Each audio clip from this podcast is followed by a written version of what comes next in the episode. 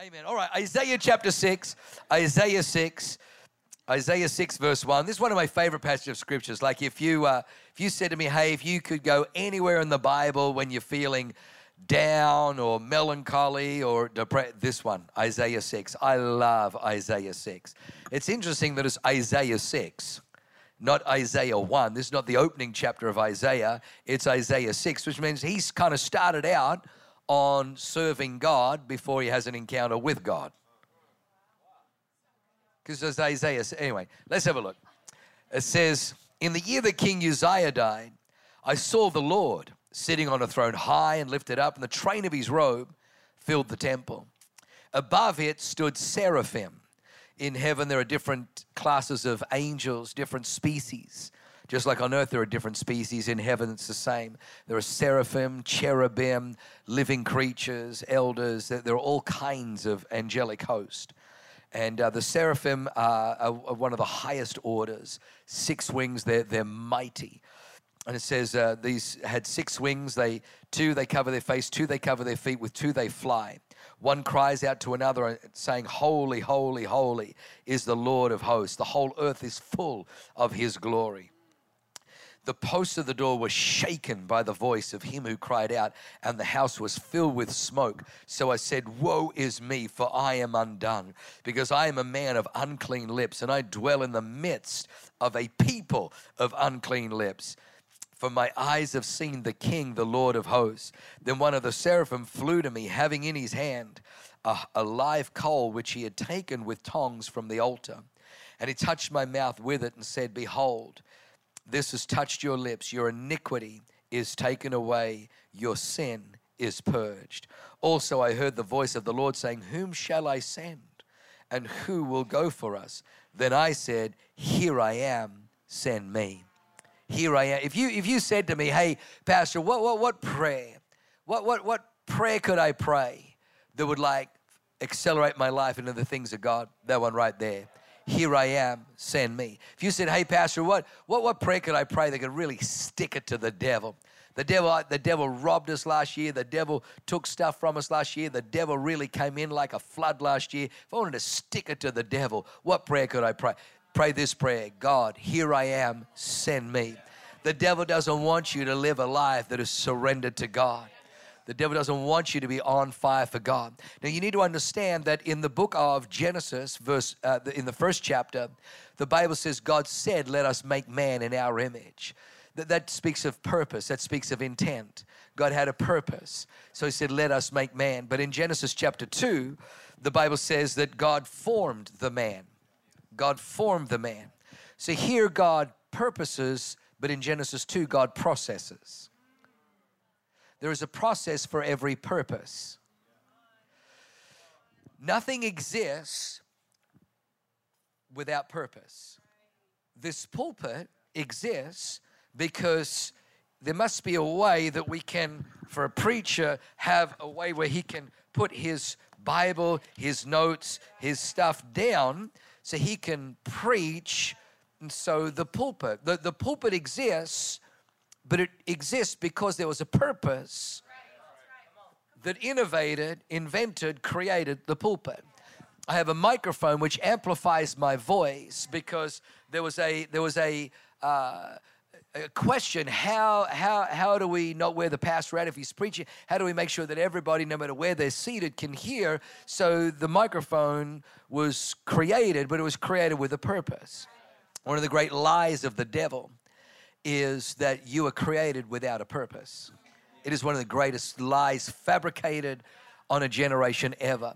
Began in the 19th century uh, charles darwin just kind of throwing out maybe some random ideas, the origin of the species, that somehow through billions or trillions of perfectly sequenced random acts, random acts, no intelligence, no intelligence, just random acts, you happen to climb out of the primordial soup, develop a spine, and you know and, and become who you are today just just randomly just just billions and trillions of years but the lie of evolution says that you came from nothing you're going nowhere and there's no point or reason or purpose for you actually to be here. And then we scratch our heads in bewilderment and we wonder why we have a, a teenage suicide epidemic. We wonder why we have young people on antidepressants. We wonder why we have people with a motto on their t shirt, life be out of it, of course, because they don't know why they're here. There are two great days in every human being's life. Day number one, the day you were born. Day number two, the day you discover why. Number one, the day you were born, this world got a gift. You are a gift to this world. When you enter this world, God didn't. Hey, you may say, I'm not a gift to this world. My mother was a prostitute. You don't understand. I was a product I'm not saying that how you were delivered. I'm telling you, you are a gift. You are meant to be here. You are fearfully and wonderfully made, and nothing exists, nothing exists that doesn't exist by purpose. You do not exist without a purpose. There is a reason for you being here. So, day number one is the day you were born, but day number two is the day you discover why. The day you discover the why for your when is an unbelievable day the goal of the church, the goal of God through the church, the goal of the Holy Spirit is to awaken, is to arouse, is to quicken to you the longing and the gnawing to the question on the inside of you why am I here? What purpose am I meant to fulfill? You have a mission, you have an assignment. And, and the reason that this is an all in weekend is because the greatest way to accelerate and fast track the discovery of your purpose is to begin to serve. As you begin to serve, you will find that God is going to begin to reveal things to you. Now, let me just say this that in this life, you and I, in God, will always be in one of two states, one of two phases. We're either in a test or in a trust. We're in a test or in a trust. And uh, God is, is awesome. He's always looking to promote us. So, what He does is He tests us. And the test is not designed for your failure, but for your promotion. God isn't looking for what you don't know. Ha ha, you didn't know that fail. That's not God. That's the other guy. God, God takes you through things because God is always trying to get things through you. So he takes you through things to see how many things he can get through you. God is always trying to elevate you. This is played out in my life. This is my testimony because I got saved on a beach when I was 18. A few years later, I feel the call to go to Bible school, leave engineering, and uh, and God. I look back now. There's this this naughty little pattern. Don't tell me God isn't mischievous. Because look, there's this naughty little pattern of God's where there was always two options before me. One, incredibly pleasing to the flesh. The other one, eh, abhorrent to the flesh. And, uh, and God's always been in that one. Horrible. So, uh, leaving engineering, I want to go to, I, I feel called to, to, to you know, become a pastor, become a minister, serve Jesus. And so option A is to stay where I am at Wollongong Church of Christ. They have a theological seminary there. The senior minister takes me out and says, if I will go to that college, the fees are half the price of this other college. I can stay at home. I don't have to move out. Keep enjoying mama's cooking. Hello. Come on, how good is that? Mama's home cooking, you know, so good. Not only that, but they would guarantee me a job as youth pastor at the new location they were starting in a place called Kiama, which was where my Leanne was born. So I'm like, that's Jesus. The other place, twice the twice the expenses. Thought, well, I'll just put a courtesy call. Maybe they offer. Maybe they offer. So I call them up. Hey, do you also, you know, guarantee me a job when I graduate? They're like, eh, we don't guarantee anybody a job. I'm like, well, I ain't going there. I what? You just lost that. I ain't going there. Why would I go there? You know, and so so so I'm, I start filling out the, the paperwork and there's no peace. Now, there's a Noah in the Bible, but there's also a Noah in here. Did you know that? When you receive the Holy Spirit, you receive the Spirit of truth. The Bible says, let the peace of God rule in your hearts. So every time I've kind of made a wrong decision, and sometimes you know, oh man, do I go left? Do I go right? And you don't know which way to go. Uh, so you just got to make a decision. You know, you can't be, you know, analysis by paralysis or paralysis by analysis. Just make a decision, and then, ah, there's peace. That's the right way. No peace. Ah, you know, so anyway, so let peace. Anyway, so no peace. So I realized, I'm like, sure, God, surely I don't know anybody. It's twice as expensive. You heard them, they don't guarantee it. But no, God says that's the one you're going to. You're going to get out of your home. You're going to move you three and a half hours drive away to a city you've never been, to people you don't know. I don't know where I'm going to stay. I don't know how I'm going to do this thing. And uh, God was like, yeah, because I'm not trying to take you to Bible school to fill your head with theological knowledge. I'm trying to take you on a journey where instead of filling your head with theological knowledge, I'm filling your heart with faith. Faith is spelled T R U S T. Faith. T R U S T. Because I need you, I, anybody can turn the light on and then step into the room. He says, I need you when the light is dark to step in because I'm calling, knowing that I am your light, knowing that I am your God, knowing that I am there and I'll lead you and guide you. So, can you trust that I'm going to provide? Can you trust that as you step out and go to this, that I'm going to provide every need? I'm going to provide accommodation, but I don't know anybody. How's it going to? How's it going? And and and God, because God knew that if I couldn't take that baby step, how could He ever take on the baby step? Go to San Diego, buy this building, take that territory, get 160 acres for emergency he knew that the, the faith for that had to be planted in here as a seed, so to be a recipient. So instead, I end up at Power Ministry School, PMS. I, I don't know why they changed it. True story. My my uh, my Bible college certificate has PMS. Jurgen graduated, high distinction. PMS. Power Ministry School. Today is known as Hillsong College, but back then it was PMS. After, after finishing my, my Bible school, two options again. Two options again. Option A, Gold Coast, Palm Beach, Assemblies of God Church. And if you look at it, literally, the church is here, there's a, a street, and there's the sand, and there's like the ocean. And I'm like, that's Jesus. In fact, from my office window, I would have been able to see the ocean. I'm like, this is Jesus. But it gets better. Not only was I offered the job there to be the youth pastor, it was youth pastor slash. Now, you know when there's a slash, it's like, you know, it's like the, the steak knives, but wait, there's more. You're like, what? I'm, I'm already sold on the steak knives, but wait, there's more. You know, for four easy payments of $29.95, we'll throw in this monkey wrench. A monkey wrench? I need a monkey wrench. Honey, we got monkeys around here. I'm getting a wrench. You know, it's like, and so so there was a slash. It was I wasn't just the youth pastor, it was the youth pastor slash associate pastor. Because Brad probably have already discovered this. When you tell people you're a, a youth pastor, not everybody's kind of impressed. Some people almost kind of look at you like, oh, you're a glorified teenage babysitter, you know. But but nobody looks down on associate pastor. Oh, oh, oh, you, oh, you're there's the associate pastor. And so I'm like, oh, this this is part-time salary. I'm like, yeah, it is. Yeah, it is. But you know, option B was to go to Manukau City, New Zealand. Where is it? Where is the Manukau? Well, if if the globe was like a human body, it would be the armpit. It would be the armpit of the world, and uh, it's not a pretty place. And so, uh, so so they they're offering me to be the youth pastor, but they ain't got no salary.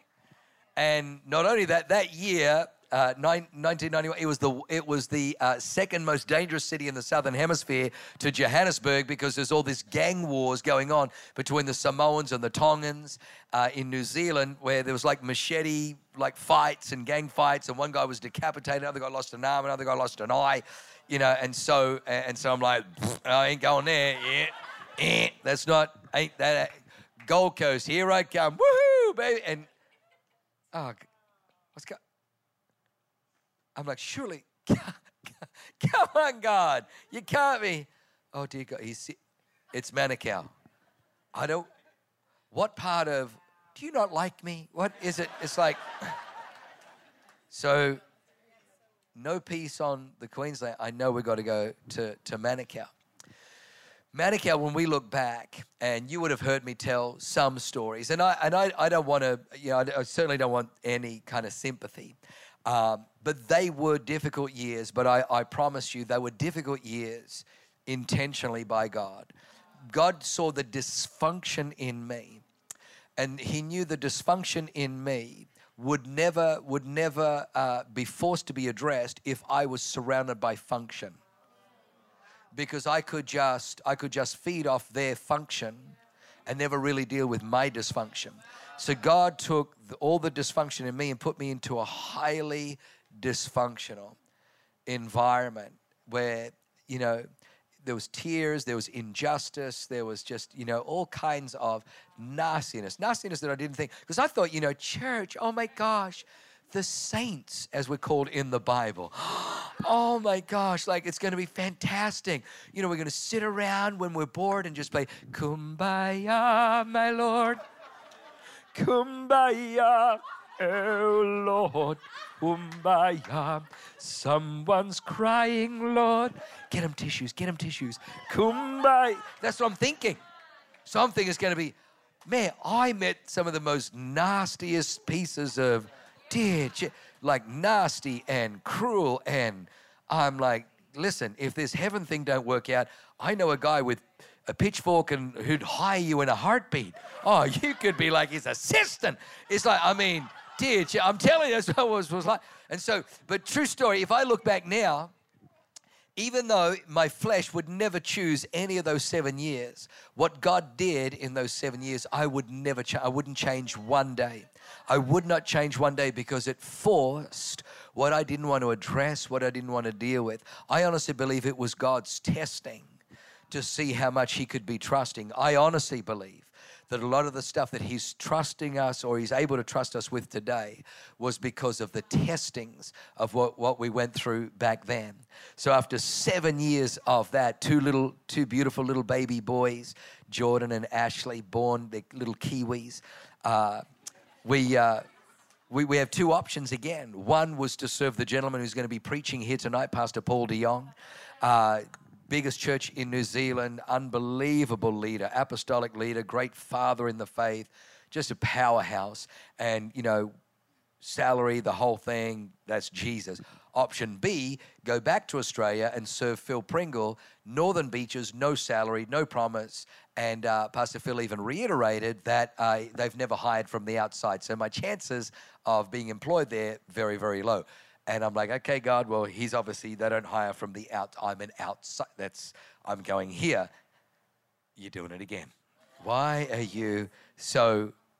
We're going to go and serve Pastor Phil, but there's no salary. And I got two little kids. Not only that, but we start, you know, selling everything. And I got two cars. And so I'm, you know, trying to make, because the northern beach of Sydney really expensive. So I'm trying to, trying to, if I can get the right amount of money, we got this many months where we can survive. And then the Holy Spirit says, don't sell the car, give the car away. ah, have you looked at this ledger? Have you looked at my little budget here? Yeah. See here, like this is what we need to live, and we can't make it by selling both cars. So, yeah, you actually need to. And he's like, give the car away. Then he starts talking to my wife. Now, Pastor John will identify with this that for some reason, God revels in ganging us up on us men by getting our wives in agreement with Him. All of a sudden, Leanne's like, Yeah, I just feel like, you know, God's telling us to give it away. I'm like, What, you now too? I'm like, God, what, what, what is this? And he's like, Because you won't listen, I had to talk to her. I'm like, Stop, what the heck? Stop! It's ganging up. It's two against one. It's not fair, God. And, uh, and I'm trying to give God, you know, all the reasons why, you know, and I'm like, God, you've just been listening to Red Hot Chili Peppers. Give it away, give it away, give it away. And, that, you know, and uh, you know, I'm not doing it. I'm not. So I'm fighting, fighting. And uh, finally I realized, all right, all right, give the freaking car away. So we give the car away to this, you know, this, this couple who were pastors and they only had one car. And so I gave the car away. And even then I'm chasing it down the street going, oh, I'll take a check. If you want to make a donation, oh, I can always sell it if you don't like it. You know, it's like, I'm like, oh man. Anyway, we get to, to Sydney and we literally just watch our savings dwindle. And we're there for about three and a half months. And, uh, and I'm just like, oh, DJ, we've got $124.72 left. And Leanne's like, that's it. What are we going to do? I'm like, oh, I, I don't know. She goes, Did you hear from God? I'm, I thought I did. And uh, so that Sunday, we are walking out of church, and Pastor Phil's uh, assistant, Di Payne, says, Oh, Pastor Jurgen, uh, Pastor Phil wants to see you in his office. I'm like, Oh, shoot, what have I done? Because usually that was, you know, if I was in the office, I was in trouble. That was like my whole high school testimony. And uh, so I'm trying to think, what have I done? The Holy Spirit's like trying to help me, going, You haven't done anything. You know, so I'm like, Shh, Holy Spirit, stay out of this. You know, I've got to try and figure out an excuse of what, how it was already, it was already broken when I got there. You know, what? What was broken? Oh, something's broken. Oh, I don't know. You said anything was broken. I don't know. You know, you, anyway, and so, you know, so I'm going, so he gets, I get there and he's like, uh, he's like, yeah, hey, yeah, yeah, yeah, you know, yeah.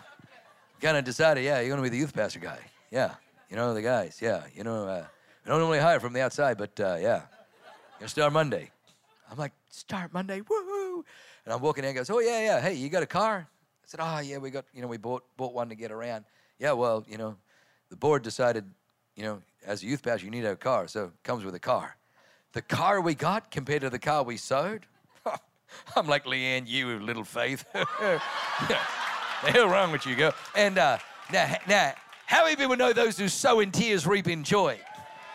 If I would have known what was coming, man, I would have given like a few cars away.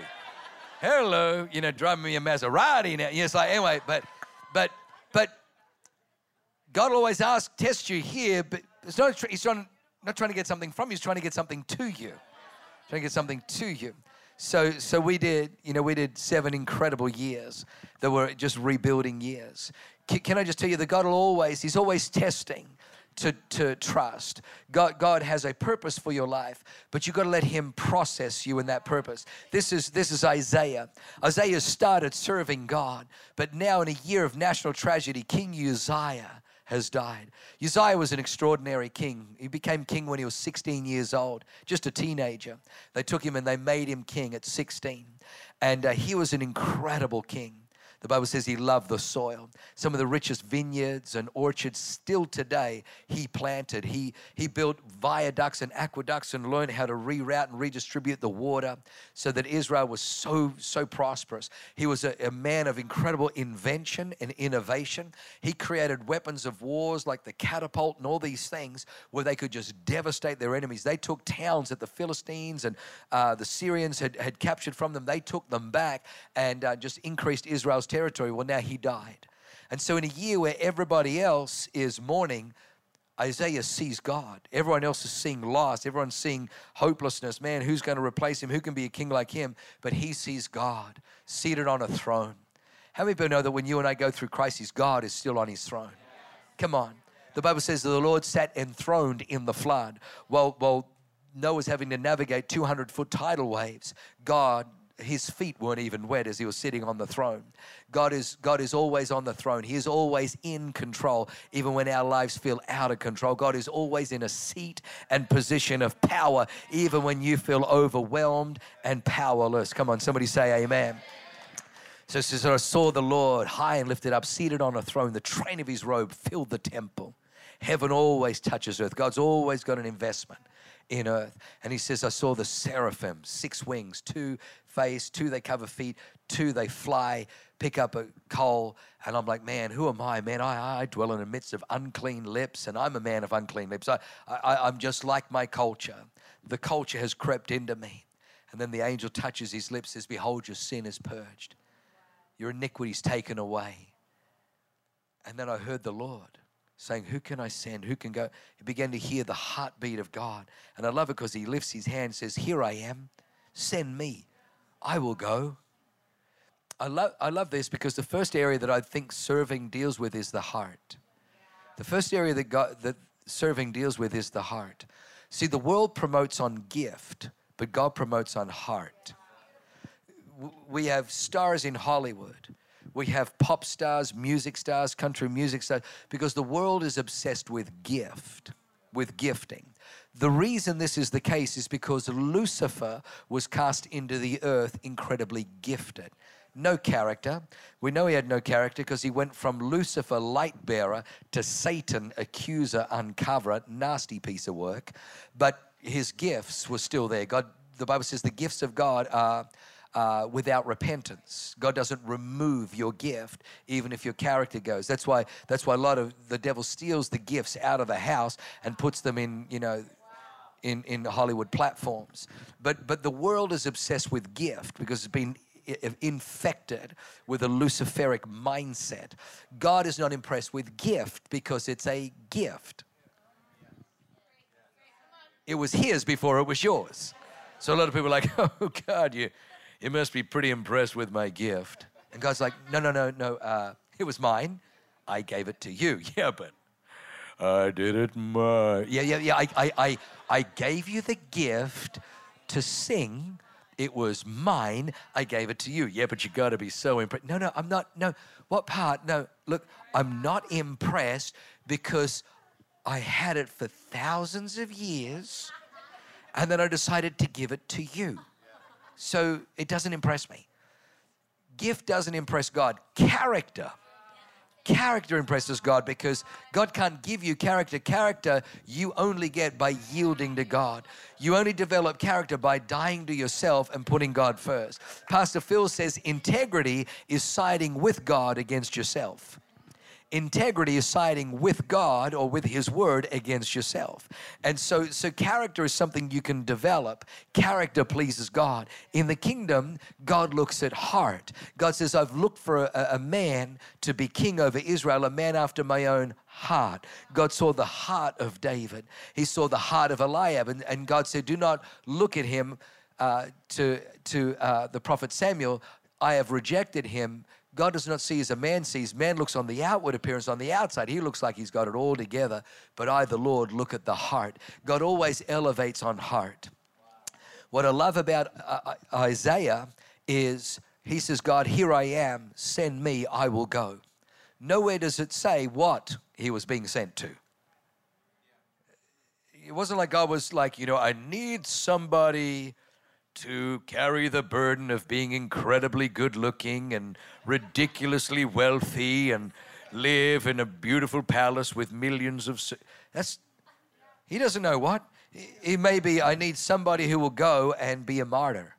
I need somebody who will go and be a Rosa Parks that you know you ain't got no more back of the bus left in you and you refuse to move and because of that they're going to arrest you but that's going to cause the, the alabama is going to change the, the, the, the fabric. It, it, may be a martin luther king on april 4 you're assassinated but the assassination is so unjust that it flips the tables on the question of equality in this. Isaiah's got his hand up because he's like it don't matter what you're asking here right do you know so many christians that i've met sadly ha- have grown up in the in the, the Christian conference junkie mindset. They, they, they, they want to do something for God. They want to do something for God, but they don't they don't want to be willing to do anything for God. Uh, you know, oh no, I don't I don't do bathrooms, pastor. Oh no, no, I don't do I don't do uh, uh, children's church, pastor. I don't do parking lot. See, I'm an apostolic, prophetic, evangelistic, pastoral teacher. I only do the platform, and if you got a TV show, I'm your man. I do high profile.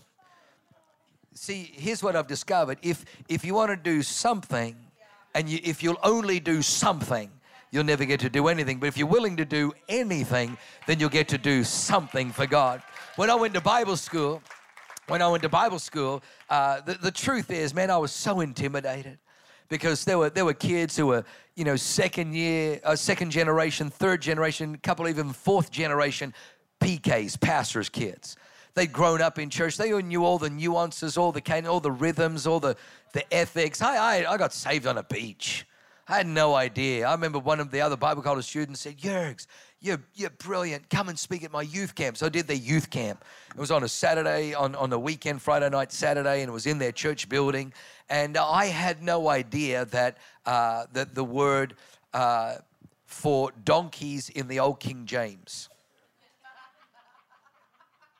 asses, donkeys. It's donkeys in the old king. I had no idea that was a cuss word. So I'm preaching on heroes, you know, to teenagers. So some, you know, I'm preaching. And back then it's the '90s. So I'm talking about like, yeah, you know, some of you guys, like you guys, like Arnold Station Wagon. Hasta la vista, baby. Get in the chopper. This is bombing deer.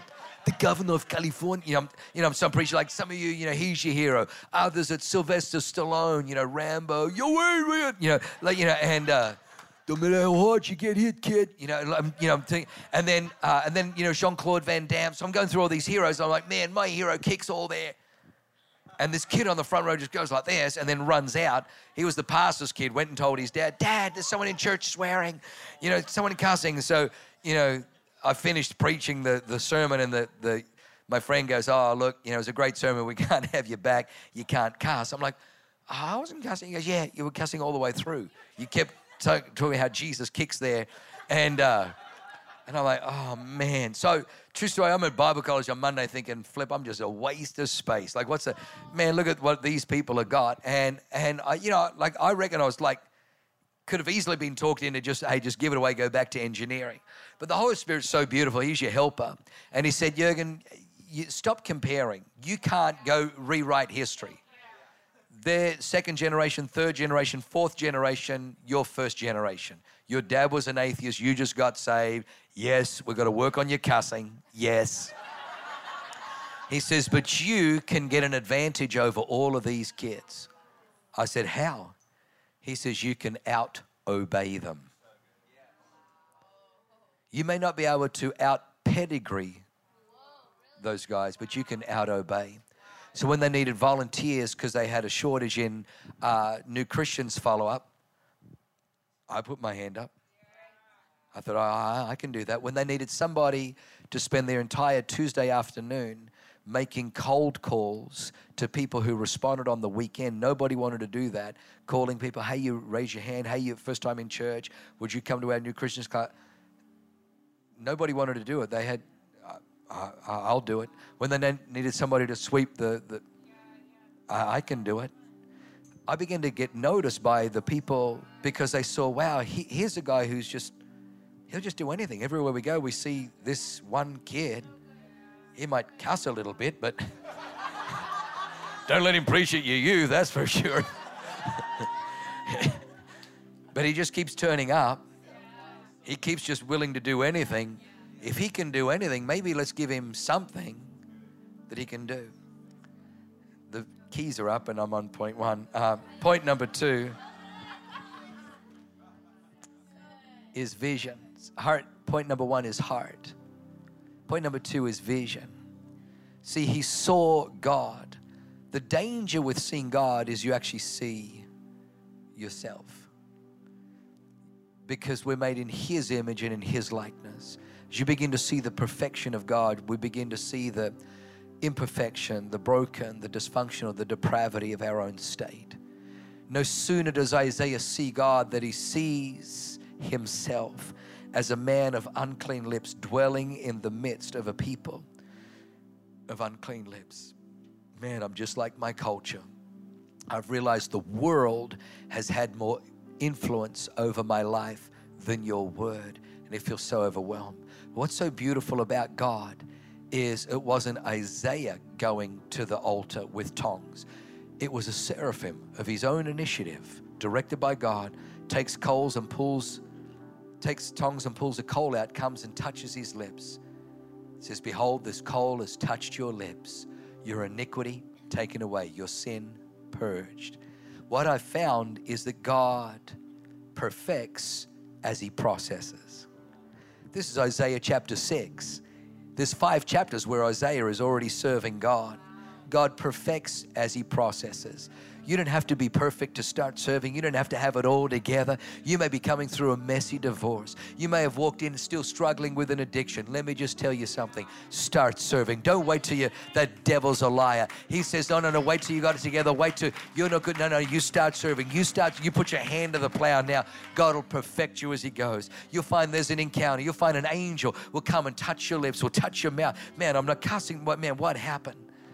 God, God perfects as He goes. The last one, point number three, is, is lips, what you speak. Here's the thing the church loses its power. You and I lose our power over the world if the same language of the world is the language coming out of our mouth. Jesus says, Wait in Jerusalem till you receive power. When the day of Pentecost came, they all spoke in tongues. I thought Jesus was talking about power. He was. Where was it? It was in the languages they were speaking. He, he, he got them to speak in languages they didn't understand. Why? So they couldn't ruin it. The Bible says, He who speaks in a tongue does not speak to men. Indeed, he speaks to God. With his spirit, he utters mysteries. See, it was a mystery how a kid who grew up in the home of a, a German atheist could get saved on a beach and then be trusted with a mission and assignment to win a city called San Diego. It's a mystery to me, but the most beautiful thing is, oh, his domain is mysteries. So, 2nd of January 1989, God fills me, baptized with the Holy Spirit, where I start start speaking in languages I've never learned. He who speaks in the tongue doesn't speak to men, none of your beeswax, speaks to God. With his spirit, he utters mysteries. What mystery? The mystery of how can the, an 18 year old son of an East German atheist end up in San Diego with this. How can that? It's a mystery. It's a mystery to you and I, but mysteries, that's what the Holy Ghost, it's not just Scooby Doo and the crazy crew, is also the Holy Ghost that loves to, to fulfill mysteries. So if, if I if in this church we echo the, the language of the world, hopeless, helpless, the future is bleak, oh man, there's a recession, the economy, then, then we are no good. If it's the same temperature inside as it outside, we're no good. But if, if, if when you walk in it, there's faith, hope, and love. With God, all things are possible. God says, when you bring the tithe, God says, Test me if I'll not throw open the windows of heaven. You know why the windows of heaven? Because man has figured out how to tax the earth. Man has figured out how to get his hands on the stuff in the soil, the stuff in the ground, but man can't touch the heavens. The heavens are God's domain. So God says, when you bring your tithe into the storehouse, test me now on this. Ain't nobody taxing, ain't nobody interfering, ain't nobody intervening. Uh, if I want to throw open the windows of heaven and pour out such blessing, there's not room enough to contain it all of a sudden you find you walk into this place, the language of the world may be hopeless, but here it's hopeful the language of the world may be despondent and negative, but here it's full of faith. It's full of victory. There's something different. You find you're singing songs about how great is our God. Our God is an awesome God. You know, He, he reigns in power and might. We, we, we begin to sing songs of wide open spaces, and He leads me out and He leads me in. And, and a God who always leads us through triumph in Christ Jesus. And all of a sudden, you start singing a different song because what you sing about, you bring about. Sing, O barren, and you have not that God wants to change your language. He had to do this with me. I've got to finish on this story.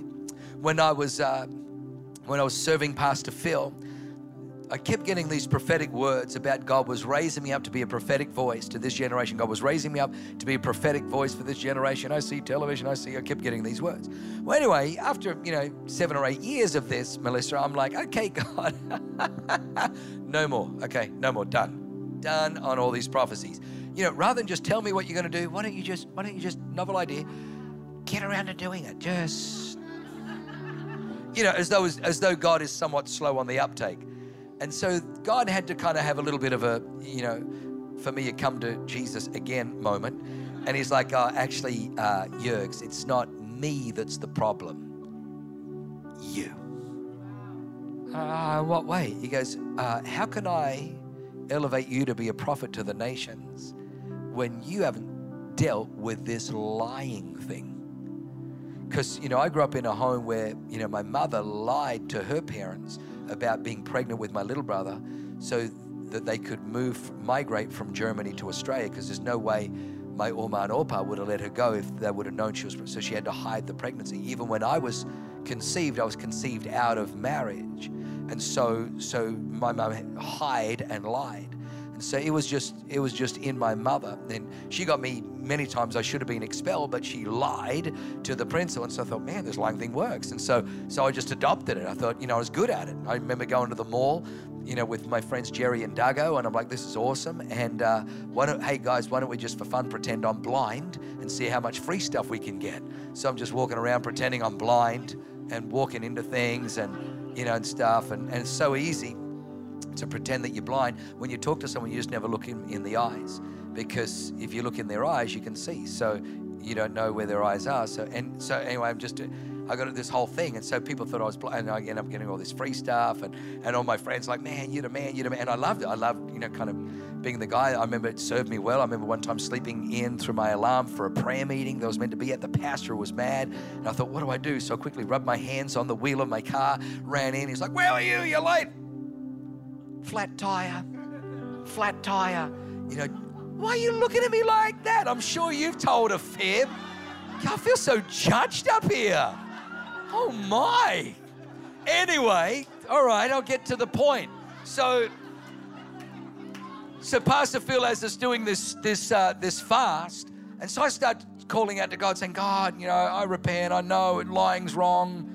Uh, even when it okay, even when it helps me, you know. You know, what about, okay, even then, oh man, you know, and uh, what about like facts in the way of a good story? Oh, shoot, even, you know, and so anyway, so, so I'm having this, having this moment.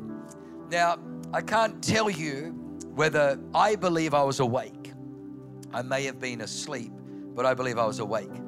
About the third night of this fast, I wake up. I believe I woke up. And there was a, there was, I, I had fear going through my body. And I thought, man, what is that? And I woke up I felt like I woke up out of my sleep and there was a being directly hovering, parallel, horizontal over me. He had the most stunning, it looked like pools of water eyes. Just beautiful face hovering over me.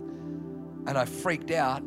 And, uh, and as I went to speak, he got his hand in a fist and instead of punching me in the mouth, went into my mouth all the way down into my into my felt like into my stomach, and then he began to do this.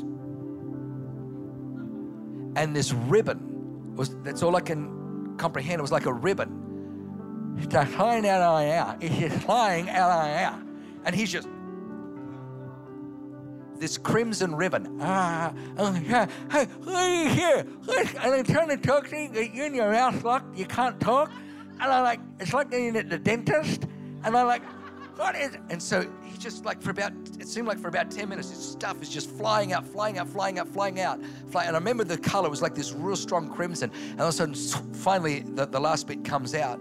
And I looked at him and I was like freaked out. I'm like, what was that? And he said, deceit. And then he vanished. And whether whether it happened in the dream state or whether I was awake or not, all I know is from that moment on, I felt like Jim Carrey in Liar Liar, where he's got the red pen and he's trying to write. The, the pen is blue, and he's like, The pen is red. I can't lie. That's how I felt. I felt like after that, like even just the slightest, the slightest embellishment or exaggeration was like God had to deal with but as you begin to serve, God will perfect as He processes. I'm not sure if you're serving yet. This is not an enlistment because we need stuff done and we need to raise up a mobile army. No, no, this is about you. This is about getting you unlocking the gifts, unlocking the calling, unlocking the purpose, unlocking the plans of God if you're not serving, you're shortcutting yourself. Go out there, get, get, go to the, the table, say, hey, where can I serve? You watch what God unfolds in your life. Amen. We're out of time. Come on, if you receive that, give God a clap this morning. Thanks for listening. To find out more about our pastors, team, and what we do at C3 San Diego, go to c3sandiego.com.